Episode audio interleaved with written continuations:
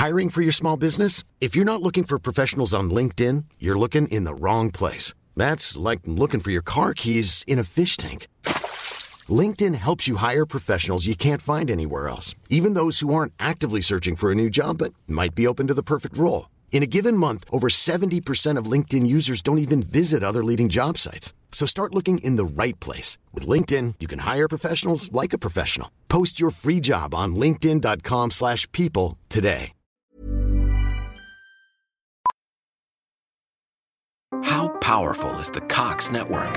So powerful that one day the internet will let your doctor perform miracles from thousands of miles away. Connecting to remote operating room. Giving a whole new meaning to the term house call. Operation complete.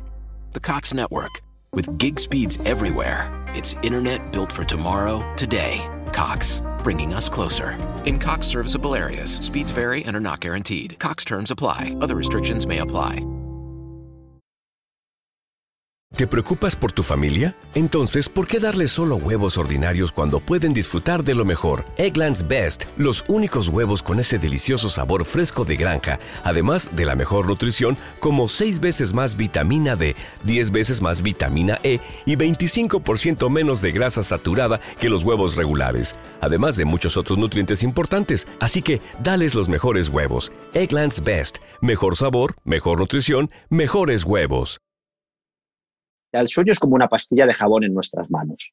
Tú una pastilla de jabón en nuestras manos, si la tratas con ternura, si la tratas con suavidad, te vas a poder enjabonar las manos con unas pompas maravillosas y te van a oler de maravilla esas manos. Si tú una pastilla de jabón entre tus manos, en vez de, tratarla con suavidad, la aprietas, esa pastilla de jabón va a salir disparada, a saber dónde y a quién le vas a dar. No te va a afectar solo a ti, sino que además le va a afectar a otras muchas personas.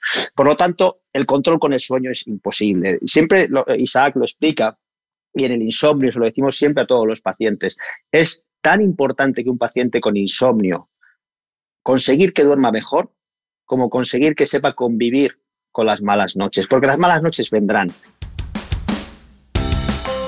Hola, soy Hanna Fernández, divulgadora especializada en bienestar y descanso y autora del libro Aprende a descansar. Bienvenido a mi programa semanal de podcast A Guide to Live Well, una guía práctica para vivir bien en la que encontrarás entrevistas con grandes expertos en salud y bienestar físico, mental y emocional. Mientras que el resto del mundo duerme, algunas personas no consiguen pegar ojo. Por muy cansadas que estén, por mucho que lo deseen, les es muy difícil, por no decir imposible, quedarse dormidos o mantener el sueño. Y así, una noche tras otra. El insomnio es el trastorno relacionado con el sueño más prevalente y prácticamente todos podemos llegar a sufrir algún periodo de insomnio a lo largo de nuestra vida, ya sea por estrés, por cambios vitales importantes o por otros problemas de salud. En España, entre un 25 y un 35% de la población adulta padece insomnio transitorio y entre un 10 y un 15%, lo que supone más de 4 millones de adultos españoles, sufre de insomnio crónico. El ritmo de vida actual y el envejecimiento de la población hacen que sea un trastorno cada vez más común. Afecta con mayor prevalencia a mujeres, pero aparece cada vez de forma más frecuente en varones y en edad infantil. Del mismo modo que los desencadenantes de este trastorno pueden ser muchos y de muy distinto tipo, así debe ser su tratamiento, interdisciplinar, multifactorial y sí o sí individualizado. A eso se dedican precisamente mis dos invitados de este episodio, el doctor Javier Álvarez, al que ya conocéis porque esta es su tercera visita al podcast, es especialista en neurofisiología clínica y director de la unidad del sueño del Centro Médico Tecnon de Barcelona. Un activista del descanso que lleva más de 20 años ayudando a sus pacientes a reconciliarse con la almohada. Isaac Palomares, a quien ya habéis escuchado también en este podcast, es psicólogo, coach y periodista, Está especializado en el programa de reducción del estrés basado en mindfulness y en programación neurolingüística, entre otras disciplinas, y forma parte del equipo multidisciplinar del Dr. Álvarez. La calidad de tus noches depende de la calidad de tus días. Esta frase, que repito sin parar en este podcast y en mis asesorías de bienestar y descanso con mis clientes, se la escuché por primera vez al Dr. Álvarez. Desde entonces no solo la repito, sino que la he hecho mía introduciendo a lo largo del día pausas conscientes de descanso y desconexión. Algo tan sencillo como parar 5 minutos con los dispositivos en silencio y hacer varias respiraciones profundas por la nariz con los ojos cerrados actúa directamente sobre el sistema nervioso parasimpático, que es el que se activa cuando estamos en calma y tranquilos. Gracias a Rituals, mecenas de este episodio, y la línea Relax de su colección de Ritual of Jing, he convertido estas pausas en auténticos rituales de la calma. Comienzo encendiendo su vela aromática, Masajeo sienes y muñecas con el serum relajante en formato rolón mientras hago mis respiraciones lentas y profundas. Y cierro el ritual con la crema de manos y la bruma que vaporizo sobre el rostro para refrescar. En el ajetreado mundo de hoy, la calma es un lujo. ¿Cómo relajar una mente que nunca descansa? Encuentra tu camino a la paz interior con The Ritual of Jing la colección de rituals para el cuerpo y el hogar. Relájate y duerme mejor. Rituals. Bienvenidos a los dos, bienvenidos por tercera y por segunda vez respectivamente y muchísimas gracias por, aceptar de nuevo la invitación a este podcast. Hola Hanna, eh, pues buenos días y, muchas gracias a ti, un placer como siempre estar contigo y Esperemos seguir aportando sobre temas del sueño y del descanso. Buenos días, yo estoy feliz hoy de estar aquí con Javier y contigo, así que encantadísimo. Pues, pues voy allá con la primera pregunta, porque el tema de hoy eh, es de estos melones interesantes y, espero que después de este episodio arrojemos bastante luz eh, a las personas que sufren o que creen sufrir insomnio. ¿Por qué? Lo primero que tenemos que, explicar, Javier, voy contigo, es qué es el insomnio, porque más allá de esto, porque todos al final hablamos de, uy, que tengo un insomnio como sinónimo de no pego ojo, pero no es lo mismo eh, tener insomnio que sufrir eh, otro tipo de, trastornos del sueño, como por ejemplo los del ritmo circadiano, que tener un sueño no satisfactorio puntualmente. Entonces, ¿qué es el insomnio y cómo lo distinguimos de esas otras patologías? Bueno, no es, tan, no es tan sencillo, porque normalmente la gente entiende por insomnio dificultades para conciliar el sueño, para iniciar el sueño. Realmente eso es insomnio, a veces, no siempre, y sin embargo hay otras cosas que también son insomnio, como por ejemplo despertarse a lo largo de la noche, despertarse y no poder volverse a dormir, o tener un sueño no reparador. Las tres situaciones requieren tener un sueño no reparador que tenga consecuencias diurnas para considerarse un trastorno insomnio crónico. Si ya nos ponemos más médicos, necesita una serie de características como que se repita más de tres veces por semana durante más de tres meses y demás.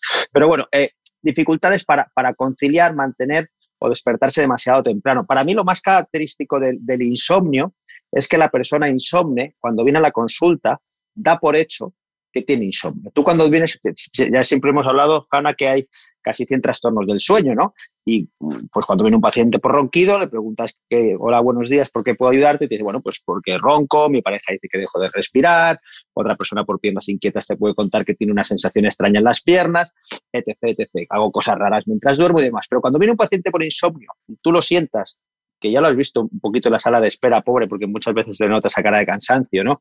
Le dices, buenos días, ¿en qué puedo ayudarte? La cara es de, de, de, de, pero este hombre es tonto, ¿qué le sucede, no? ¿Cómo que en qué puedo ayudarte? ¿Yo qué hago en una clínica del sueño? Yo lo porque estoy aquí es porque duermo mal.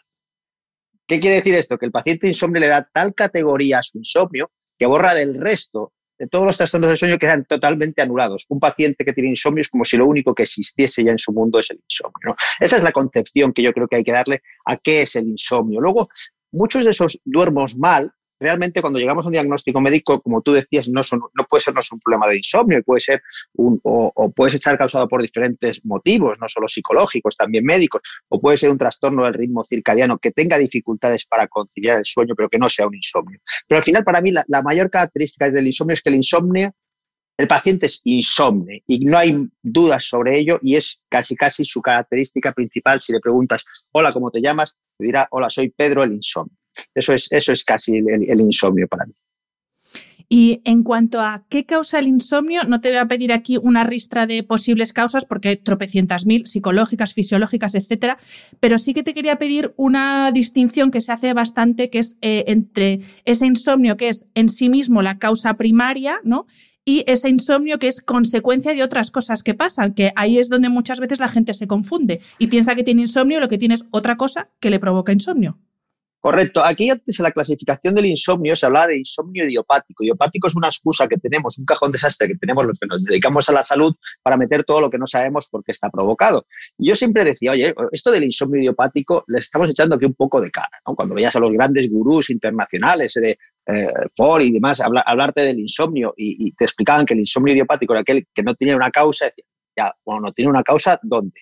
No tiene una causa en una consulta de atención primaria que el pobre compañero tiene cinco minutos para atender un caso de insomnio y es imposible llegar a la causa. No tiene una causa cuando tú estás sentado con un paciente una hora explorando todos los ámbitos de su vida. Es decir, eso de idiopático hay que mirarlo muy bien, porque lo principal de un insomnio es intentar buscar la causa. Y causas hay muchas, y eso es fundamental para el tratamiento. Pero aún así se trata de, se habla de insomnio primario, podemos decir, cuando el trastorno del sueño es en sí mismo. En sí mismo tiene una entidad propia y eso lo clasifica la última clasificación internacional de trastorno de los sueños como trastorno propio, independientemente de otras cosas que sucedan, sea causado por lo que sea, sea causado, eh, puede ser causado por causas médicas, psicológicas y, demás, ¿no? Entonces sería secundario, secundario a esas causas. Y eh, antes se me ha olvidado pedirte que nos precisaras, porque también cuando se habla de insomnio, se dice que se considera insomnio cuando el paciente lleva, no sé si son tres meses consecutivos, eh, acumulando no sé cuántas noches consecutivas sin dormir bien. Entonces, ¿cómo eh, establecéis vosotros? Obviamente, cada persona es un mundo y lo mismo una persona está cuatro meses y luego eso se le pasa, no sé, pero vosotros, ¿cómo establecéis temporalmente que se considera insomnio y que se considera un periodo de tiempo de sueño de mala calidad y punto? Estos son, son criterios ya, como te decía antes, bastante académicos, ¿no? Pero un periodo prolongado de tiempo, se habla de los tres meses y más de tres veces a la semana esas interrupciones o sueño de mala calidad con repercusiones diurnas. Pero al final, eh, cuando nosotros vemos los pacientes en la consulta, pasa en el 90% de los casos un trastorno de insomnio que ya lleva no tres meses, sino mucho más tiempo evolucionado, porque los pacientes suelen buscar otros recursos, a veces las vías más sencillas para intentar solucionarlo antes de acudir a una clínica del sueño, o bien un insomnio agudo de muy poco tiempo de evolución, estos son los menos, pero a veces los encontramos de un mes, de evolución, de dos o tres semanas por un desencadenante muy claro conocido o a veces no, no conocido. ¿De acuerdo? Entonces, casi siempre lo que nosotros vamos a ver a consulta son ya definitorios, trastornos de insomnio crónico, de un tiempo de evolución, con, con, muchas noches durmiendo mal a lo largo de la semana, casi casi las buenas son la excepción, y con repercusiones en su vida diaria en todos los ámbitos, en su estado de ánimo, en su rendimiento laboral, en sus relaciones eh, sociales, en su rendimiento físico, bueno, en todas las, las esferas en las que influye el sueño, lógicamente. ¿Y el insomnio es hereditario, que es otra cosa que también se dice mucho? No es hereditario, ¿no? Casi, casi, todo lo, casi todo, como dicen, casi todo lo malo, ¿no? Sí, hay un componente genético y hay cierta predisposición genética, algunos genes, a tener más probabilidades de tener ciertos trastornos del sueño, casi todos, y entre ellos también, también el insomnio. Pero eh, no solo es esa, herencia genética, ¿no? También es, en, muchos casos es, la educación que, nos dan y es el estilo de vida que hemos tenido y es nuestro comportamiento, son las experiencias que nos, que nos han sucedido. Que eso también podemos decirle que puede ser hereditario, no solo genético, sino hereditario. Estamos heredando la educación que nos dan, ¿no? Y sabemos que al final una persona duerme de una manera o de otra y actúa de una manera o de otra, de un comportamiento según es su estructura cerebral. Y esa estructura cerebral viene determinado por todos esos componentes, por la genética, por la, por la, por la educación que recibimos y por las experiencias vitales el comportamiento que tenemos a lo largo de nuestra vida. Entiendo, por tanto, que, esta, digamos, esta parte más epigenética también determina qué tipo de persona tiene mayor predisposición a sufrir insomnio. Y aquí sí que te pediría que nos precisaras según el sexo, según la edad y luego también según la condición física. Sí, según el sexo, las mujeres eh, estáis más predispuestas o tenéis mayor prevalencia de tener insomnio, sobre todo o de una forma mucho más eh, eh, marcada a partir de la, menopausia, porque los cambios de la, la, mujer de la menopausia, la caída de los estrógenos y la progesterona, causa insomnio prácticamente en el 50% de las mujeres, porque los estrógenos y la progesterona en sí mismos son hipnóticos y ayudan a dormir. Y eso es lo que provoca un empeoramiento a partir de la época de la etapa de la perimenopausia, ¿no? Por la edad exactamente igual. Eh, es mucho más frecuente eh, que aparezca insomnio cuanto mayores somos que no, que no en la edad temprana, en, niños o adolescentes, aunque también hay, casos. En adolescentes, como sabes, más es, es, más frecuente el retraso de fase que no, que no el insomnio. Y luego, pues claro, también los trastornos del estado de ánimo, conforme vamos teniendo más, más edad, también son más frecuentes y están muy asociados a los trastornos del sueño, entre ellos el insomnio. Eso hace también que, con la edad pues, ah, veamos más casos. Pero bueno, casos de insomnio vemos con, todas las edades realmente, ¿eh? y, más hoy en día, porque claro, estamos yéndonos a edades más, tardías, pero si, si nos fijamos en una de las causas más frecuentes de insomnio, como puede ser el estrés, el ritmo de vida acelerado, eso lo tenemos perfectamente a partir de la veintena, la treintena, la cuarentena, son momentos de la vida en los que vas a tope, la que vas eh, eh, a un ritmo muchísimo mayor de lo que, de lo que podrías eh, ser recomendable y que por lo tanto generas tal grado de, excitación que llegas a la noche pues pasado, pasado de corticoides por lo tanto es más fácil que tengas insomnio. Pues a partir de, esto que nos comentas, Javier, eh, de, ese estado emocional que determina, por supuesto, la calidad de nuestro sueño, vamos, Isaac, eh, con la pregunta que tengo un mogollón de ganas de hacerte, que nos expliques la relación que hay entre pensamientos, emociones y sueño, porque esto es un camino que transitamos muchas personas. Yo, por ejemplo, a mí lo que me quita el sueño es eso, es tener un día que voy como las cabras, eh, voy acelerada, con sensaciones buenas, malas, pero vamos, que llego acelerada y son los días que sé que no voy a dormir bien. Entonces, ¿cómo es este camino de pensamientos, emociones y sueños, que es toda esa parte psicológica que determina absolutamente cómo es la calidad de nuestro sueño también? Empecemos primero por el sueño. Para poder dormir necesitamos estar descansados y por lo tanto necesitamos estar en un sistema de relajación, ¿no? Necesitamos, como aquel que dice, poder sentirnos seguros y tranquilos. A mí me gusta mucho la metáfora de los bebés dormiditos eh, en brazos de sus padres, ¿no? Eh, tranquilos, seguros, sabiendo que no hay peligro ninguno, que todo está bien, que están cuidados y protegidos por sus padres. Entonces, para poder estar seguros, tranquilos, protegidos, relajados y poder dormir eh, tranquilamente, fabulosamente, necesitamos tener pensamientos o emociones que potencien ese estado de tranquilidad, ese estado de calma, ese estado de seguridad.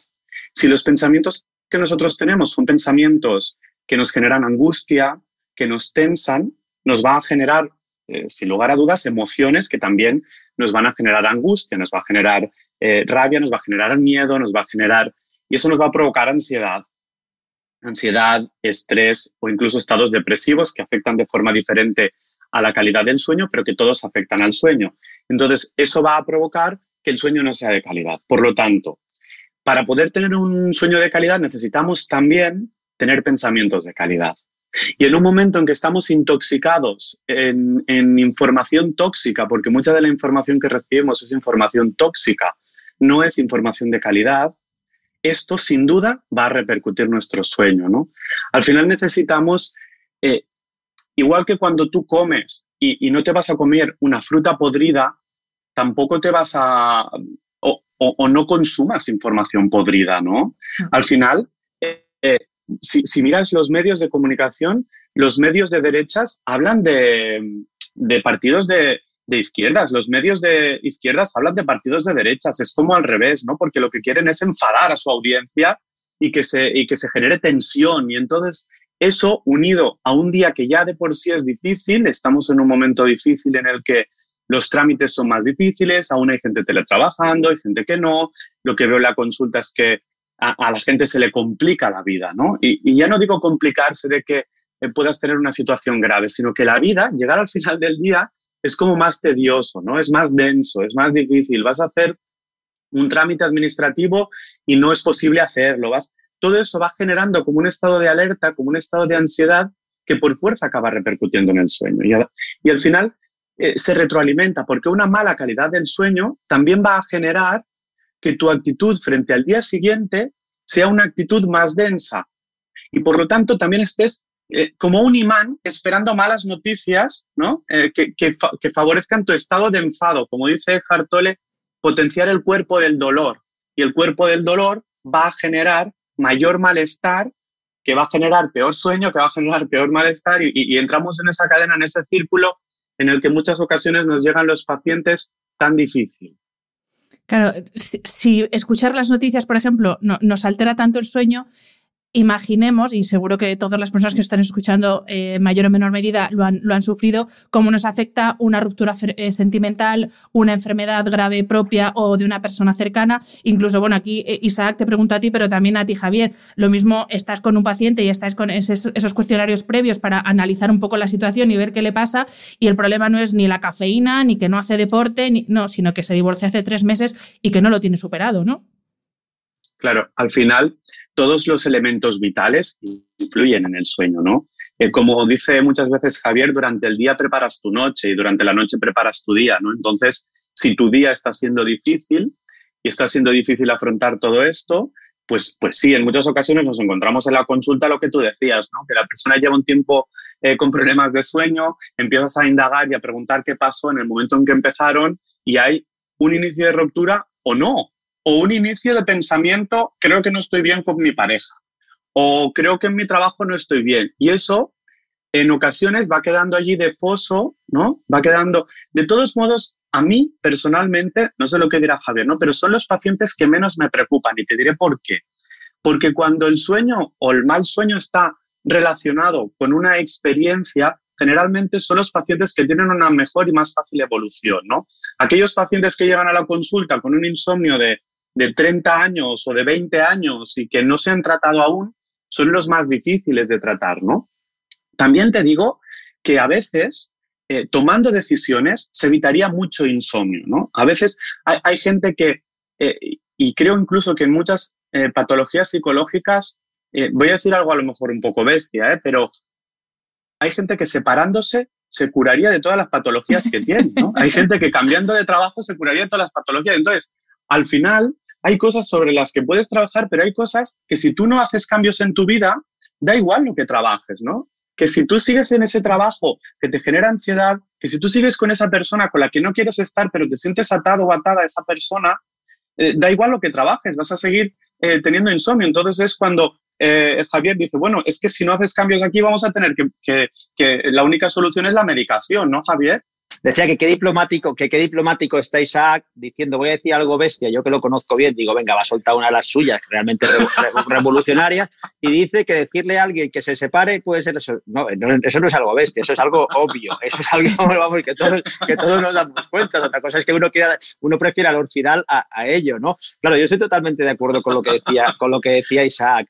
Es decir, eh, el insomnio, ya lo hemos comentado muchas veces, muchas veces es una suerte. Cuando tú empiezas a dormir mal, aunque esto al principio cuesta entenderlo, el paciente muchas veces cuando acabe el proceso de insomnio no solo va a dormir mejor, sino que va a haber ganado muchísimos recursos emocionales y va a haber reestructurado su vida de una forma mucho más feliz y va a ser mucho más alegre y va a tener mucha, mucha más motivación y va a tener una vida mucho más plena. Eso es como nosotros nos planteamos cuando vemos un problema de insomnio. No queremos solamente solucionar el problema de que este paciente duerma mejor, Queremos que su experiencia vital después sea mucho más plena.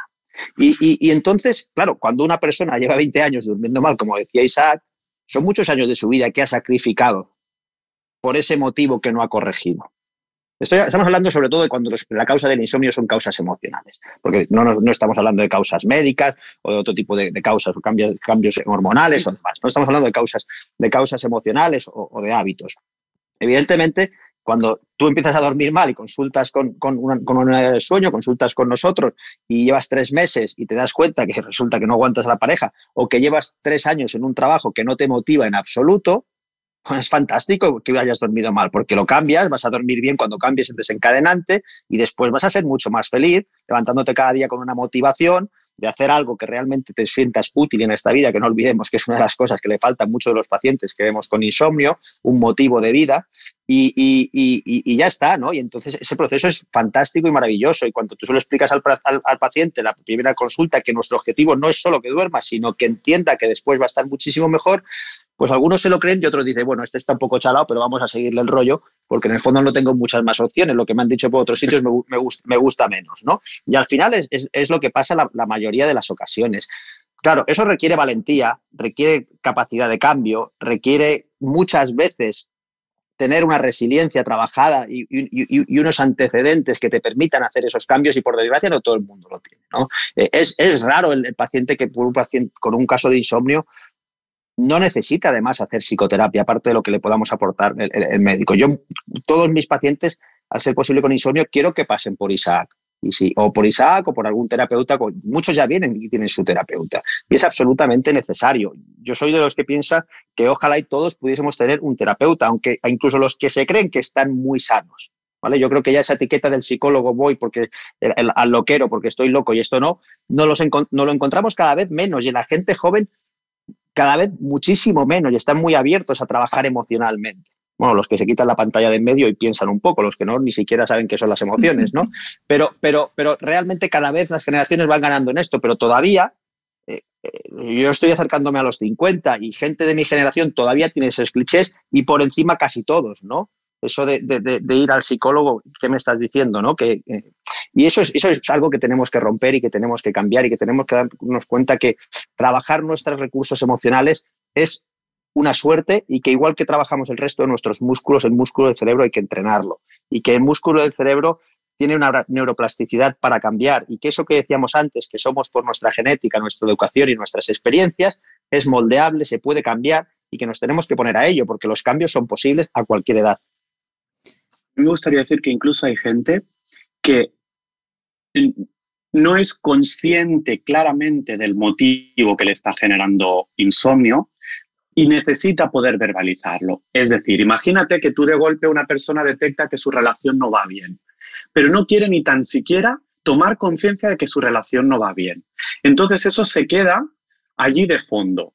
Y cuando a la persona le preguntas, ¿realmente ¿tú qué crees que te está produciendo insomnio? ¿no? ¿Realmente hay algún motivo? A veces es un, bueno, tampoco estoy muy bien con mi pareja, pero no creo que sea eso, ¿vale? Inspeccionémoslo, ¿no? Hay gente que se cree que, decir que no está bien con su pareja o decir que no está bien en su trabajo quiere decir que el trabajo querrá decir romper con su, con su pareja o romper con el trabajo, y a veces no. A veces es elegir, tú puedes elegir estar con alguien con quien no estás bien, pero si es fruto de la elección, la situación se calma, si no hay como un pensamiento que no está siendo atendido, como una idea que no está siendo tratada, que por la noche, cuando, eh, nuestros mecanismos de defensa bajan, aparece de fondo, ¿no? Entonces, a veces es, eh, no tengas miedo de tratar eso que te preocupa, no tengas miedo de hablarlo, no hay ningún paso que tengas la obligación eh, de dar, ¿no? A veces es solo tomar conciencia, vale, no estoy bien con mi pareja, pero no quiero separarme ahora genial. O no estoy bien con mi pareja, pero quiero seguir unido a mi pareja porque me proporciona determinadas cosas. Pues está bien, date permiso para ello, pero mientras está de fondo, hay una parte en la que tú no estás tomando conciencia de tu dificultad y la noche y, el, momento de dormir y el silencio de la noche y el dormir acompañado de esa persona o, o tener que levantarte al día siguiente para ir a trabajar generan que eso esté como llamando, hey, perdona, ¿me atiendes? Hey, que quiero que me mires. y eso va generando y va a generar, por supuesto, un peso en el sueño. Quería preguntaros a los dos por, eh, este es mi momento, ahora mm, Hannah dice una cosa que le pasa a ella, pero yo sé que le pasa a mucha gente, gente que comparte conmigo eh, nuestro tipo de personalidad hipercontroladora. Y quería preguntaros precisamente por la necesidad de control que tenemos todos, especialmente las personas muy controladoras. Y hace poco escuché una charla de Tony Robbins, que es un gurú de estos del crecimiento personal que a mí me encanta, y dijo, es que el control, esa necesidad de control es una ilusión, porque realmente nosotros no podemos controlar lo que pasa. Puedes hacer modificaciones a tu alrededor, pero no puedes controlar lo que pasa. Y con el sueño, corrígeme si me equivoco, Javier, es un proceso que llega cuando llega. Igual que tú no puedes decir, ahora quiero hacer pis, venga, venid ganas de hacer pis o venid hambre, no puedes decir ahora llega sueño. Entonces, claro, aquí se junta que fisiológicamente no podemos provocar el fenómeno del sueño y psicológicamente eso nos genera un estrés, especialmente a los que somos controladores, que es ¿no? como la pescadilla que se muerde la cola. Ahora ya veréis qué cosas más bonitas os va, a explicar Isaac del control. Yo he aprendido muchas cosas del control de, Isaac, de, los círculos de control, el control, la influencia y demás, que, seguro que os cuenta. Pero, pero evidentemente, cuando un paciente uno de los pacientes más resistentes en el insomnio suelen ser aquellos perfeccionistas autoexigentes y con necesidad de control. Pero no es que no es por casualidad. Claro, pero no es por casualidad, Hanna, no lo es, no lo, no lo son solo. Yo voy a hablar más en, en, ambiguo, no te quiero decir que se, no, pero no, no se es solo con el sueño, se es con todos los aspectos de la vida. Y entonces cuando se es con todos los aspectos de la vida de una forma, es muy difícil con el sueño serlo de otra forma. Al revés, sí, tú puedes ser menos controlador con otras cosas y que el sueño, por todo lo que implica, empieces a entrar en bucle en él, tus emociones generen una serie de pensamientos que te permitan, que te hagan entrar en bucle y que entonces te hagas más controlador, como decíamos al principio, en el sueño y que el sueño se, se convierta en tu centro de la vida. Pero al revés, está garantizado que va a pasar. Si tú eres controlador, eres perfeccionista, eres autoexigente, siempre has dormido bien, además, que es lo que suele pasar en estos casos. Pero ese grado de desgaste que llevas acumulado durante el tiempo te lleva a que tu serotonina empiece a estar baja, que tu, corticoide, eh, eh, tu cortisol empiece a estar disparado, llega un punto en el que también empiezas a dormir mal. Y como empiezas a dormir mal, dices, no, perdona, yo, Hanna Fernández, lo controlo todo yo soy capaz de controlarlo todo. ¿Cómo no voy a controlar el sueño? Y te pones a controlar el sueño. Hay una metáfora muy bonita. El sueño es como una pastilla de jabón en nuestras manos. Tú una pastilla de jabón en nuestras manos, si la tratas con ternura, si la tratas con suavidad, te vas a poder enjabonar las manos con unas pompas maravillosas y te van a oler de maravilla esas manos. Si tú una pastilla de jabón entre tus manos, en vez de, de, tratarla con suavidad, la aprietas, esa pastilla de jabón va a salir disparada, a saber dónde y a quién le vas a dar no te va a afectar solo a ti, sino que además le va a afectar a otras muchas personas. Por lo tanto, el control con el sueño es imposible. Siempre Isaac lo explica y en el insomnio, se lo decimos siempre a todos los pacientes, es tan importante que un paciente con insomnio conseguir que duerma mejor como conseguir que sepa convivir con las malas noches, porque las malas noches vendrán. Y es tan importante desde el primer momento que sepa entender eso, que nuestro objetivo no es solamente vamos a hacer, Hanna, que duermas mejor, sino que vamos a intentar ayudarte a que sepas estar mejor con las malas noches, que no intentes controlarlo tanto, que entiendas que cuando ante una mala noche tú puedes, eh, tú puedes dormir un rato, despertarte y que el resto de la noche sea de ansiedad, de estrés, de frustración, de rabia, de pena, de tristeza, de desesperanza. O puedes hacer que el resto de la noche siga siendo de descanso de esos tipos de descanso que habla siempre Isaac, ¿no? El descanso más importante que tenemos es el sueño, es el fisiológico, es el que nos produce mayor ventaja, pero tenemos otras mismas, otras muchas formas de descansar. Pues el resto de la noche que no dormamos, por lo menos sigamos descansando. No generemos cortisol, generemos tranquilidad, generemos paz, generemos calma, porque esa calma, por una parte, para nuestro organismo va a ser mucho más beneficiosa que el estrés. Pero además, si tenemos calma, tenemos muchas menos probabilidades de, entrar en bucle y que la próxima noche, una mala noche, nos genere una ansiedad anticipatoria porque tenemos el recuerdo de que no sé cuántas horas me pasé despierto y ese despertar es el león viene y me va a comer y vuelvo a entrar otra vez a la jaula del león y por lo tanto ya me pongo alerta. Entonces es muy importante tener, dar, dar, ese, ese, ese, cambio. Isaac os explicará muchísimo mejor ahora qué podemos controlar y qué no podemos controlar y, qué, qué, perfiles creen que pueden controlar todo y quiénes no, ¿verdad, Isaac? Totalmente. Al final yo creo que lo importante también es tener en cuenta que el control funciona. Es decir, ser controlador te ayuda. El problema no es ser controlador. El problema es que la única herramienta que uses para vivir y para moverte en tu vida sea el control. Entonces, el tenedor va genial para pinchar las verduras pero no puedo comer la sopa contenedor. Entonces, si yo intento dormir usando el control como herramienta para dormir, va a ser como intentar tomar la sopa contenedor. No me va a servir. Y eso no quiere decir que el tenedor sea malo. Gracias al control del que hablabas, Hanna, pues hoy nos tienes a Javier y a mí puntuales a la hora que hemos quedado para hablar de esto, con todas tus indicaciones que nos has ido diciendo eh, y, y, demás, ¿no? Entonces, el control es maravilloso. El problema es creer que es la única manera de funcionar. Entonces, el control sirve para que hoy estemos los tres hablando con el link que nos enviaste hace una semana, con, todo ello a punto. Vale. Pero el control no nos va a servir para poder ser espontáneos en esta conversación. Entonces, ¿en qué punto nosotros queremos tener el control como aliado y en qué punto queremos soltar ese control? ¿Qué es lo que sucede, Hanna? Que en muchas ocasiones la gente llega a la consulta con el control como única herramienta Entonces, la gente controladora tiene una parte muy positiva. Cuando tú le das herramientas, cuando le dices lo que puede hacer, suele ser bastante disciplinada. Vale, es esto, hago esto, ¿qué más puedo hacer? Vale. Pero resulta que, como habéis dicho eh, Javier y, has, comentado tú, Hanna, yo no puedo hacer nada para, para generar que el sueño empiece en el momento en que yo elijo, ¿no? Por lo tanto, esto desconcierta a una persona controladora. Vale, pero ¿qué hago ahora? Dime lo que tengo que hacer, cuál es la receta, uno, dos y tres, y, yo lo voy a hacer exactamente, pero no es posible. Entonces, ¿qué necesitamos para la persona controladora? Primero, generar otro tipo de herramientas. Cada vez que una persona controladora controla algo en su vida y tiene éxito, refuerza ese comportamiento y por lo tanto, antes de ir a dormir, le va a empeorar más el sueño. Lo que necesitamos, por lo tanto, es entrenar una actitud diferente al control. Para mí, lo opuesto al control es la libertad, no el descontrol. Si entrenamos en esa persona en libertad, a que en ocasiones pueda ser flexible, pueda ser libre en sus decisiones, aprenderá en su vida habitual un mecanismo diferente al control para resolver las situaciones con las que se encuentra y eso luego lo podrá aprovechar en el sueño. Pero si yo pongo toda la atención en alguien controladora, que, que, habitualmente suele ser una persona que, entra eh, que es un poquito más obsesiva, en el tema del sueño, antes de ir a dormir, lo que va a provocar es que esa persona intente controlar hasta la libertad que tiene que añadir o la flexibilidad que tiene que añadir para que sea exactamente como se lo ha dicho el psicólogo.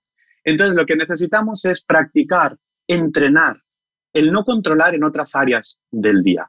No controlar en tus relaciones, no controlar en, tu vida diaria y cuando allí hayas descubierto otra herramienta como una red, eso va a influir en todos los espacios de control de tu vida. Del mismo modo que cuanto más intentas controlar el sueño, más te darás cuenta que te vuelves controlador en otros espacios de tu vida, porque al final, y yo que trabajo mucho con las terapias contextuales, lo que vemos es que la función del control se mimetiza en los diferentes aspectos de tu vida. Y cuando funciona en un aspecto, se copia en otros aspectos. No sé si me estoy explicando en esto. Sí, perfectamente. Entonces, lo que necesitamos es, ¿qué es para ti lo opuesto al control? Y ya te digo, para mí es la libertad, para otros será la flexibilidad, para otros será la armonía, para, porque al final, para gustos colores. Vale, pues entrenemos eso. Entrenemos eso eh, con tu pareja, entrenemos eso en tu trabajo y luego veamos cómo eso lo podemos aplicar en el sueño si no es que ya ha influido y ya has empezado a mejorar en el sueño. Tenemos, como decía Javier, es súper importante aprender a convivir con las malas noches. Yo a la gente le digo, mi alta no viene cuando duermes bien. Mi alta viene cuando has tenido una o dos recaídas, he visto que las has pasado, que has estado dos o tres días y, has vuelto a tu, a tu dormir habitual y entonces viene mi alta. Por eso voy espaciando mucho las visitas hacia el final, ¿no? Pero porque yo lo que quiero es ver que la persona ha aprendido a convivir con esas noches en las que no va a dormir bien, porque en una sociedad en la que nos hiperresponsabilizamos de todo lo que nos ocurre, acabamos creyendo que tenemos más poder del que tenemos. Y uno de los problemas del control es creer que tienes una especie de, de poder omnipotente en tu vida. No. Hay veces en que tienes dolor de barriga y no lo puedes cambiar, hay veces en que tienes insomnio y no lo puedes cambiar, hay veces en que tienes eh, en que no tienes erección y no lo puedes cambiar. Hay veces en que multitud de cosas. Lo que pasa es que a cada uno nos parece que la nuestra es la peor, ¿no? El insomnio te dirá, cámbiamelo por dolores de barriga. El del colon irritable te dirá, cámbiamelo por insomnio. Y el de la erección te dirá, cámbiamelo por el que sea, ¿no? Entonces, al final, cada uno de nosotros tenemos el suyo, ¿no? Pero por eso es importante entrenar lo opuesto. Hanna, ¿para ti qué sería lo opuesto al control? Uf, bueno, yo he de decir que esto ya lo llevo trabajando con mi psicóloga bastantes años. Entonces, em, para mí la liberación ha sido, pues un poco lo que decíais los dos. El, vale, me he despertado a las tres. Mm, bueno, me quedo aquí calentita, tan a gusto, con mi barbas al lado, ¿qué más puedo pedir? Y ya llegará, lo mismo me duermo, lo mismo no me duermo, chimpún. Y es verdad que he aprendido a, pues bueno, a aceptar que hay días que no duermo bien por lo que sea y que no lo puedo controlar, porque mi problema no es tanto el dormir, sino pues eso, que ya me enredo en, pero cómo es posible si yo lo hago todo bien, pero madre mía, con todo lo que yo estudio, bueno, en fin, lo que somos los controladores. Claro, pero mira qué bonito, ¿no? Para ti lo opuesto al control ha sido la aceptación. Y, y en ese caso la aceptación te ha liberado. Es precioso, ¿no? Cada uno tiene que buscar aquello que eh, aquella actitud que va a complementar o que va a ser el opuesto al control para darle espacio en su vida. ¿no? Es que estaba pensando a propósito del momento controladores y también la preguntaba para los dos. Una respuesta recurrente cuando uno se despierta así a medianoche es, pum, mira el reloj, ¿no? Y empieza a hacer, sus cálculos. Uh, pues son las tres, vaya, solo voy a dormir tres horas más, madre mía, a ver si no me duermo, ta, ta, ta. Estos son como las matemáticas que hacíamos hasta ahora, pero es que ahora tenemos una herramienta añadida que son los dispositivos que nos permiten medir nuestro sueño, que además nos ponen nota al sueño. O sea, imagínate para mi controladora que me digan que mi noche ha sido de un 68%. Me hunden, por eso he dejado de usar los dispositivos. Y, quería preguntaros si vosotros estáis notando que llega gente que se autodiagnostica y dice, mira, mira, pues es que solo tengo 20 minutos de sueño profundo o de tal. Algo me pasa. ¿Lo estáis notando que el control ya ha llegado incluso a, reforzarse con, con la presencia de estos dispositivos tan inteligentes? La tecnología, la tecnología avanza, ¿no? Y antes lo que veíamos hace 20 años eran aquellos relojes eh, que tendrían que estar prohibidos, luminosos, grandes, brillantes, que reflejaban los números en el, techo y el controlador y el insomnio estaba apretando el botoncito toda la noche para mirar qué hora era. Y por mucho que le dijeses, no mires la hora, porque mirar la hora es controlar y lo único que hace es que te pongas más nervioso. Le explicabas que activa ciertas partes del corte cerebral que luego hay que desactivarlas y que por lo tanto el sueño va a tardar más en venir y que implicaba una serie de, de en cascada a nivel neurológico. decía, no, no, si yo la miro por mirarla, pero yo no controlo, a mí me da igual. Hasta ese punto llegamos a darle la vuelta a lo que realmente está, está sucediendo, ¿no? Y con los dispositivos eh, eh, que, que nos comentas, pues pasa un poquito similar, ¿no? Yo creo que son útiles, a mí me gusta que existan. Me gusta que existan ¿por qué? porque nos da mucho big data sobre, la, sobre cómo duerme la gente. Y esto es un dato muy importante, porque no olvidemos que estamos hablando del insomnio, pero el principal trastorno o problema del sueño, que no es un trastorno, es un problema del sueño social que tenemos, es que la gente duerme menos horas de las que debería dormir. Y eso sigue siendo el primer problema del sueño. Y la privación del sueño causa tremendos problemas. Luego tenemos el insomnio como, como principal trastorno del sueño, pero aún así, mucha gente que no tiene trastornos del sueño duerme menos horas de las que debería. Por lo tanto, viva el Big Data para saberlo, para que se den cuenta y que cuando nos oigan decir una persona debería dormir siete o ocho horas, un adulto, y no solo es importante cuántas horas duermo, sino también es importante la profundidad y la continuidad, que son los tres parámetros, puede estar pensando si duerme o no, y así le hacemos pensar, quizá entre un poco en conciencia. Vale, fantástico. Para eso sí, para que una persona le diga solamente tienes un 10% o una hora de sueño profundo a lo largo de la noche o de sueño REM, como llegan a, decir eh, algunos dispositivos, bueno, si les sirve para que vayan a consultar a un especialista, fantástico, porque muchos de estos casos, por ejemplo, son apneas del sueño. Muchos de estos pacientes que le está diciendo usted tiene un 10% o una hora de sueño profundo en toda la noche, resulta que tiene apnea del sueño, que es una patología que se calcula que sufren 7 millones de españoles y de los cuales están diagnosticados entre un 10 o un 20% siendo muy optimistas. Y esa patología sabemos que triplica el riesgo, en los casos graves, triplica el riesgo de un infarto de miocardio, duplica el riesgo de tener un ictus, multiplica por 10 el riesgo de tener un accidente de coche. Por lo tanto, viva ese dispositivo que me está dando una alerta y que a lo mejor gracias a eso voy a ir a consultar para que me diagnostique. En ese sentido son maravillosos. En el sentido negativo es lo que tú estás comentando. Para el controlador que se obsesiona con el dispositivo para dormir puede ser totalmente contraproducente. Entonces yo lo que recomendaría es utilicémoslo para saber más o menos cómo dormimos y en caso de que me detecte que el sueño no es todo lo óptimo, puedo consultar con un especialista, sabiendo que estos dispositivos no son no tiene una fiabilidad de una prueba médica, no lo tienen. ¿De acuerdo? Ahora, si de lo único que me sirve es de quedarme en casa cada día mirándolo a ver si hoy he conseguido la hora y cuarto de sueño profundo o he conseguido 45 minutos, entonces no los estamos utilizando correctamente. Dicho esto, yo me quito el reloj desde la hora de la cena. Intento, a partir de la hora de la cena, funcionar con mi reloj biológico. No hay mejor reloj que nuestro cuerpo. No hay mejor reloj que ver cómo nos encontramos. No hay mejor reloj que entender qué me hace relajarme, descansar y cuándo tengo sueño de forma natural. Y lo mismo por la mañana. No hay mejor parámetro para medir nuestro sueño de cómo nos encontramos, más allá de las horas, de los despertares y del sueño profundo que hayamos podido tener. Desde hoy te copio esto, Javier. Desde hoy me voy a quitar el reloj en cuanto cene. Isaac, perdón. puedes copiarlo todo lo que quieras porque no tiene copyright y además es para eso. además, es para eso, es para difundirlo y esto lo haces de maravilla y nos ayudas muchísimo a difundir la importancia del descanso y del sueño. Yo te estoy muy agradecido por ello. Sí, yo en el tema de los aparatos electrónicos también estoy con vosotros. De hecho, hace unas semanas que, con Javier hablamos y, nos pusimos despertador. En la unidad intentamos seguir todo lo que decimos también, ¿no? Y, al final, ah, ostras, yo noté que en el momento en que, en que no entra el móvil en mi habitación, siento como si mi alma recayese sobre mi cuerpo, ¿no? Como si el descanso fuese más profundo. A mí me despierta ahora un despertador y quiero aprovechar tu difusión para eh, hacer una queja, Hanna, y es lo que decía antes Javier, lo que nos ha costado encontrar un despertador que no haga ruido ni luz.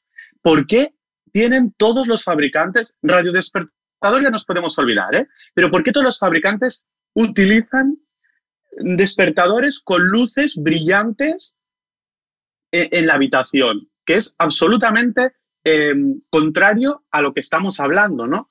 Y al final tuvimos que ir, eh, eh, porque le digo, ostras, Javier, es que no encuentro. Y me dice Javier, vete a un bazar.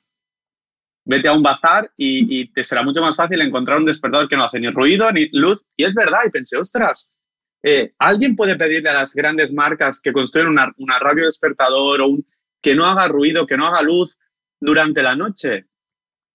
Porque al final, si no. Y aparte de esto, Decir también que eh, lo que decíais de las nuevas tecnologías no tiene tanto que ver con las nuevas tecnologías, porque Javier estaba explicando una cosa maravillosa que pueden hacer por nosotros estas, estas aplicaciones, tiene que ver con las obligaciones que nosotros nos estamos poniendo en los últimos años, con la necesidad de ser perfectos. Buscamos una especie de perfección que tiene que ver con ser perfectos en nuestra alimentación, ser perfectos en nuestro ejercicio, ser perfectos en nuestras relaciones y ser perfectos en el sueño. Y como yo no puedo medir lo perfecto que soy en el sueño o no, busco un medidor externo que a mí me diga si soy perfecto durmiendo o no. Pero es que la perfección en el dormir no la vamos a encontrar en un medidor externo, ¿no? La perfección en el dormir la vamos a encontrar en la capacidad de descansar que nosotros tenemos que desarrollar es que continuamente buscamos fuera respuestas que tenemos que buscar dentro. ¿Cómo me despierto yo por la mañana? ¿Cuántas horas he podido dormir hoy? ¿Cómo estoy durante el día? ¿Puedo descansar? Pero obviamente necesitamos hacer esto trabajando la conciencia, porque no lo podemos hacer desde la obsesión de mm, creo que no he descansado mucho, lo tenemos que hacer desde la conciencia de la propia observación. Ni podemos hacerlo desde los que me dicen a mí, no, es que yo con cuatro horas duermo y ya tengo suficiente. Bueno, pues que, que digan, porque aquí lo que hay es una falta de conciencia y una falta de contacto con lo que el cuerpo te está pidiendo, ¿no? No es suficiente dormir cuatro horas y nadie que duerma cuatro horas y diga, es que yo no necesito más, está escuchando realmente su cuerpo, ¿o no, Javier? Sí, no, yo estoy, me ha encantado lo que dijiste, es de la perfección, porque, porque es, es, es, algo que pasa con tanto medir, ¿no? Con tanto medir. Te coges la bicicleta y, y, pones el Strava a ver si tardas menos tiempo y de todos los que han hecho, por cuánto has tardado en aquel tramo. Eh, cualquier actividad que hagamos que tendría que ser relajante y que tendría que ser para tener una actividad plena y ser consciente y que nos fuese nos hiciese de, mindfulness y incluso en el deporte, la estamos midiendo o estamos compitiendo. Tenemos que dejar de competir. Yo últimamente en mi vida estoy quitando todas aquellas actividades deportivas que me implicaban una competición, me estoy dedicando a, las que son totalmente recreativas y, quito todos los sensores. ¿Cuántos kilómetros has hecho y cuánta velocidad media y, y a mí qué más me da? He estado feliz, he estado contento, llego a casa desconectado, descansado. ¿Qué más importa lo otro? ¿Qué, ¿Para qué queremos tanta precisión en las mediciones de saber? Porque, claro, luego nosotros recomendamos actividad física, pero si resulta que la actividad física está siendo, como nos pasa con muchos pacientes, una competición, esa actividad física lo único que le está generando es mayor estrés. Es decir, me ha encantado y saber que sacas el tema porque el buscar la perfección nos lleva a medirnos continuamente y yo creo que ojalá, aunque está muy bien todos esos sensores que nos van a medir y nos van a ayudar en temas de salud, como existen dispositivos para medir la glucemia y para tantas cosas, pero que no nos lleven a la obsesión de la medición porque vamos a acabar siendo, siendo cyborgs y lo que no vamos a tener es ni idea de cuáles son nuestras emociones ni cómo nos encontramos. Claro, la pregunta sería, ¿esos dispositivos están a tu servicio o tú estás al servicio de esos dispositivos? Si esos dispositivos están a tu servicio, maravilla, genial, porque te sumarán. Si tú estás al servicio de los dispositivos y de lo que dicen esos dispositivos, fatal, porque lo que estás haciendo es restar, no sumar. No puedo estar más de acuerdo en la obsesión que tenemos en la sociedad moderna por optimizarlo todo, incluso a nosotros mismos, y por, por ponerle a todo una nota numérica. Es, es, es, verdad que es una obsesión, pero a todo, desde lo que comes, a cómo es tu rendimiento deportivo, a cómo duermes, a cómo trabajas, a, todo, a todo hay que ponerle nota. Eh, me gustaría entrar en la parte final de la entrevista preguntándoos por la parte de tratamiento. Obviamente aquí no podemos decir cómo es el tratamiento del insomnio porque para cada persona es individual e, e, y es incopiable, si se me permite la palabra, pero sí que quería preguntaros, por un lado, Javier, claro, vosotros trabajáis de forma multidisciplinar e interdisciplinar, pero hay gente que llega a, la consulta y te dice, mira, a mí no me cuentes milongas que voy yo a meditar, a mí dame la pastilla y déjame vivir. Entonces, ¿cómo gestionas tú que no solo vale con la pastilla? Y luego, Isaac, si te parece, entramos en esa parte de abordaje psicológico que tú trabajas no solo con lo que es la terapia, sino otras herramientas como el mindfulness, meditación, etcétera.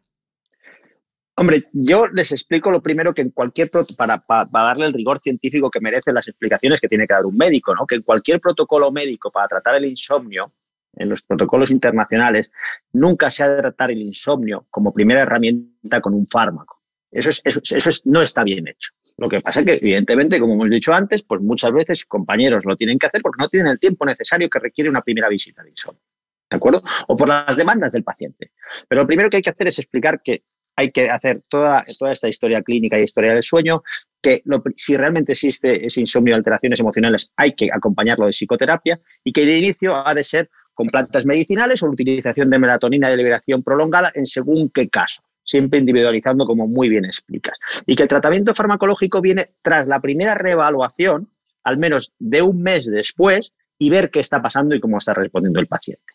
Por lo tanto, lo que pasa es que muchas veces los pacientes ya nos vienen con todo eso saltado, con el fármaco directamente. Entonces, lo que hay que hacer es explicarle para quitar. Si el paciente te dice, dice, como tú dices, a mí no me cuentes milongas cuando empezamos, porque claro, cuando les tenemos que explicar el tema de la autocompasión, del mindfulness, del escucharse, de los momentos de calma, muchos no se lo esperan cada vez se lo empiezan a esperar más porque, porque estamos, porque ya nos oyen y ven, dice, bueno, eso van de este palo y viene más un perfil de pacientes que, que, que, congenia con eso, ¿no? Pero muchos siguen que no. Entonces, cuando te dicen, no, a mí no me cuentes milongas y todo eso, a mí, a mí ayer me lo decía una paciente. Me decía, es que todo esto, yo he empezado el curso que me has aconsejado y demás, pero para mí, palabras sexuales, es como si fuesen extraterrestres, me decía. Yo es que no entiendo absolutamente nada. Lo que escucho y bueno, pues está muy bien lo que me estás explicando. Está muy bien porque yo cuando me dicen siente el pie o escucha o tal cual o haces un escáner compasivo, es como si estuviese en, Marte. Digo, muy bien, ya sabemos algo, que existe una completa desconexión entre tu mente y tu cuerpo. Ya, ya te has dado cuenta de algo. Podemos seguir trabajando. Pero aún así, como decías, hay pacientes que dicen, yo lo he intentado o no quiero ni intentarlo, pero dame la pastilla porque yo sé que esta pastilla. Lo primero que tienes que decir es que sepas que para mí eso es un tratamiento mediocre. Yo se lo digo así y que el tratamiento mediocre lo puede hacer mucha más gente. Por lo tanto, si quieres, yo te lo doy, pero a partir de ahora el control que te lo siga haciendo otro médico. Porque yo, por suerte, tengo muchos pacientes a los que atender y quiero darles, intentar darles lo mejor. Y ese tratamiento mediocre es una opción que yo, no, hace falta que vengas aquí para que te trate. ¿De acuerdo? Y que sepas también que además tiene unas consecuencias muy importantes para la salud. Porque si estuviésemos, si existiese el, el, el hipnótico perfecto, que no genera dependencia, que no, que es que te enganches a un fármaco, que no genera tolerancia, que es que hace que cada vez necesite más dosis y sobre todo que no tenga efectos cognitivos a medio y largo plazo, es decir, que te quede la memoria del pez Nemo, pues bueno, podríamos hablar de que tú quieres ser, seguir siendo un adicto a la dopamina y que siempre quieres más, más, más y que tu objetivo es que tu empresa de tres trabajadores que has convertido en 600 se acabe convirtiendo en una de 6.000. Vale, si eres feliz y no te crea ningún problema y tú quieres seguir ahí, ¿quién soy yo para decirte? Pero te he de advertir ese fármaco que te estás tomando tiene unos efectos secundarios que van a ser importantes y que pueden tener consecuencias en el futuro.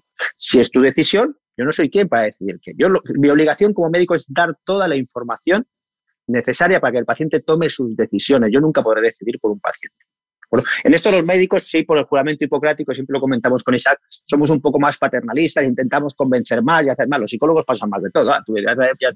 si te apetece bien, bien, y si no, tú verás. A mí deja, deja, deja, bueno, nosotros somos un poco más pringaillos los médicos, nos lo tomamos como, como responsabilidad propia. Pero al final, sí, evidentemente, si el paciente lo que quiere es el fármaco, tu obligación es por lo menos decirle las opciones farmacológicas que hay, cuáles son más perjudiciales y cuáles son menos. Ojo, que muchas veces, insisto, necesitamos utilizar fármacos y yo no soy antifármaco para nada. ¿eh? soy pro fármacos y soy este que existen los fármacos y que los podemos utilizar como una herramienta más para tratar el insomnio. Ahora, como única herramienta para tratar el insomnio, nunca ha de ser la, farmacológica eh, en exclusiva, eso seguro. Y, la ponderación en esos fármacos, ¿no? Porque yo que tengo la suerte de, de recibir a los pacientes después de que hayan visto a Javier en muchas ocasiones, poder ver cómo alguien en su historial empezó con un montón de medicación y ajustarla y reducirla y, que tome justo aquella que necesita, cómo la persona mejora, ¿no? Porque a veces yo me encuentro con gente que es como matar moscas a cañonazos, ¿no? Empiezan a añadir, añadir, añadir, añadir y lo que se trata es quitar. Yo a mí me parece que esto es como un arte y, y me admira mucho cuando lo veo, cómo lo trabaja Javier, ¿no? Cuando me llegan y veo cómo han pasado de todo lo que tomaban sin sentir efecto a rebajar, a eh, quedarse con una sola, con lo más mínimo de medicación, ¿no? Porque al final cuando no funciona a lo mejor no es que hay que incrementar, sino que, que hay que encontrar aquello que les puede funcionar, ¿no? A mí, a mí me parece un arte esto, Javier. A nivel de psicoterapia, yo creo que hay muchas cosas que se pueden hacer. Y a mí me gusta empezar con lo que puede ser más rápido y efectivo y si eso no funciona, empezar a profundizar. Pero la idea es, primero, si en dos sesiones de psicoterapia tenemos suficiente, no hace falta hacer diez. Pero a veces dos sesiones no son suficientes. Entonces yo generalmente eh, suelo empezar con algo muy cognitivo-conductual, con un tema a veces incluso de restricción de sueño, ¿no? En muchas ocasiones los insomnes lo que hacen es, eh, eh, como duermo mal, voy a pasar más horas en cama. Y de golpe le pregunto a alguien y le digo, pero ¿por qué estás diez horas en cama si duermes cuatro? No es para si tengo oportunidad de dormir más, pero es al revés. Si yo alguna noche he tenido problemas de insomnio, la suerte que tengo de, trabajar con esto y de, y de, y de, conocer todo esto es que he, podido de algún modo eh, gestionármelo. Entonces, si yo una noche he tenido algún problema de insomnio, al siguiente día no me voy a dormir antes, me voy a dormir más tarde, paso menos horas en cama para que el sueño vuelva a coger su ritmo. Pero la tendencia de los insomnes es a la desesperación, hacer siestas, intentar dormir más, irse a dormir eh, más pronto, quedarse hasta más tarde, aprovechar si pueden hasta las 12 del mediodía en cama. No, no, no, no, no. De entrada, la psicoeducación en esto es súper importante, ¿no? Reduce el tiempo en cama para que se parezca más a las horas en que vas a dormir. Y eso, y eso ya a algunas personas les ayuda. A otras personas es adaptar el sueño a su ritmo circadiano. Es decir, hay gente que tiene posibilidad de entrar más tarde y son búhos, pues ¿por qué no adaptas un poquito? Tú no quieras tener un estilo de vida como el que te piden. Si tú puedes adaptarlo, puedes entrar a trabajar más tarde y trabajar un poquito hasta más tarde, pues intenta en la medida de lo posible adaptar eh, tu ritmo circadiano al, trabajo, si puedes. Si no puedes, pues hay otras cosas que se pueden hacer, ¿no?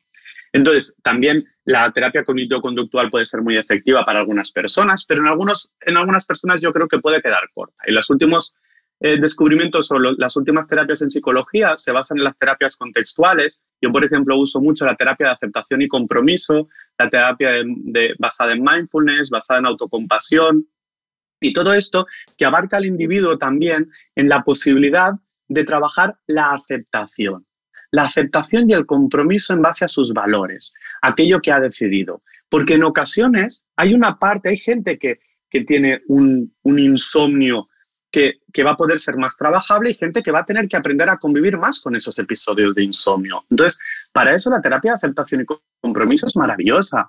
El mindfulness, cuando aparece una actitud de ansiosa, es maravilloso. El entrenamiento en relajación muscular progresiva de Jacobson, cuando la tensión es más corporal o se puede trabajar desde el cuerpo, es maravilloso. Es decir, al final, yo, y, la, y, la, y el trabajo profundo con las motivaciones vitales de esa persona también. Yo no soy de alabar un tipo de terapia, yo soy muy ecléctico en mi formación y creo que uno de los problemas de la psicología es que nos peleemos entre las diferentes escuelas. ¿Por qué? si a cada paciente le puede ir bien un tipo de escuela determinada. Hay algunas que tienen más evidencia científica, otras que tienen menos evidencia científica, pero sí que hay macroestudios que hablan de que lo más sanador para alguien es un vínculo provechoso dentro del proceso terapéutico. Y el vínculo va a ayudar también en el tema del sueño, ¿no? Es alguien que, con quien tú puedas empatizar y que puedas sentir que no pasa nada, porque el no pasa nada es sentir es eh, el sentir de un terapeuta de está bien lo que te está ocurriendo, es como el niño que se queda dormido en brazos de papá o mamá. y eso le ayudará luego a poder dormir mejor. Pues eh, millones de gracias a los dos, Javier, Isaac. Es un placer escucharos, es un placer seguiros. Sabéis que yo soy fan absoluta de los dos, aprendo mogollón, o sea, leo, escucho todo lo que hacéis porque aprendo muchísimo de los dos. Y quiero agradeceros eh, la visión tan natural. Em, y no quiero decir despreocupada, pero sí es un poco en ese sentido de no hay que preocuparse, sino ocuparse. Y me gusta mucho que no des una visión fatalista de es que te vas a morir, es que vas a tener neurodegeneración, es que no, sino a ver, esto es una maravilla, vamos a aprender a utilizarlo eh, de la mejor manera posible. Así que quiero agradeceros que hayáis eh, aceptado de nuevo estar en este podcast, que espero que sigáis eh, viniendo, pero ya el próximo sí o sí tiene que ser cara a cara. O sea, yo ya no hago más Zooms con vosotros, tiene que ser en persona. Y, y lo dicho, muchísimas gracias por vuestro trabajo y por ser tan generosos conmigo sabes que somos fans de ti y de tu capacidad de difusión, que eso permite que la gente pueda saber y, vivir la importancia del sueño y también ver el sueño como un espacio para gozar, no como una preocupación solo, ¿no? sino el sueño como espacio para gozar. Muchas gracias. Comparto plenamente con, con, con, con Isaac y, eh, siempre estar contigo es un placer, pero estar contigo y con Isaac a la vez es, un placer pues, pues multiplicado enormemente. ¿no? Y entonces me gustaría contar, si Isaac me permite, siempre nuestro inicio, nuestro primer romance. Yo a Isaac lo conocí haciendo una charla sobre el dolor y el, y el sobre el dolor, sobre el coaching sobre el dolor, y lo vi y, y dije, yo quiero trabajar con él, quiero que trabajemos juntos, ¿no? Y me acerqué a él y le dije, era ya que me dedicaba y, él, dentro de su sinceridad absoluta, me dijo, bueno, a mí es que esto del sueño no me interesa mucho, ¿no? Y, me, acordaba de una cita, una, cita de, Mario Alonso Puig cuando habla de la educación, que es maravillosa, que dice, eh, los niños no son cubos vacíos para llenar, sino que son llamas por encender, ¿no? Y creo que está clarísimo que Isaac, eh, su llama sobre el sueño está más que encendida y yo estoy muy satisfecho de ello. Bueno, con el entusiasmo de Javier es muy difícil no prender la llama, ¿eh? con los dos. O sea, trabajar con vosotros dos tiene que ser, vamos, eh, una fantasía. Tanto trabajar como, como ser paciente de los dos. Eh, así que, bueno, lo dicho, muchísimas gracias eh, por vuestra generosidad y por vuestro trabajo. Gracias a ti.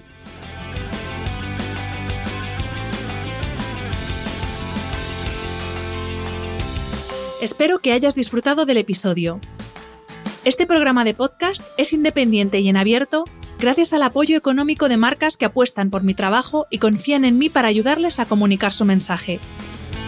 Los expertos que aceptan mi invitación a intervenir en este programa no tienen ningún tipo de vinculación con dichas marcas a menos que se especifique lo contrario.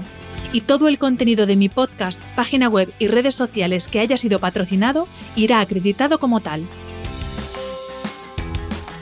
Gracias por ayudarme a que este proyecto siga siendo viable e independiente visitando la web de mis anunciantes, dejando reseñas, comentarios y valoraciones en las distintas plataformas de reproducción y compartiendo mi contenido en tus redes sociales. Mil gracias por estar al otro lado. Nos escuchamos en el próximo episodio.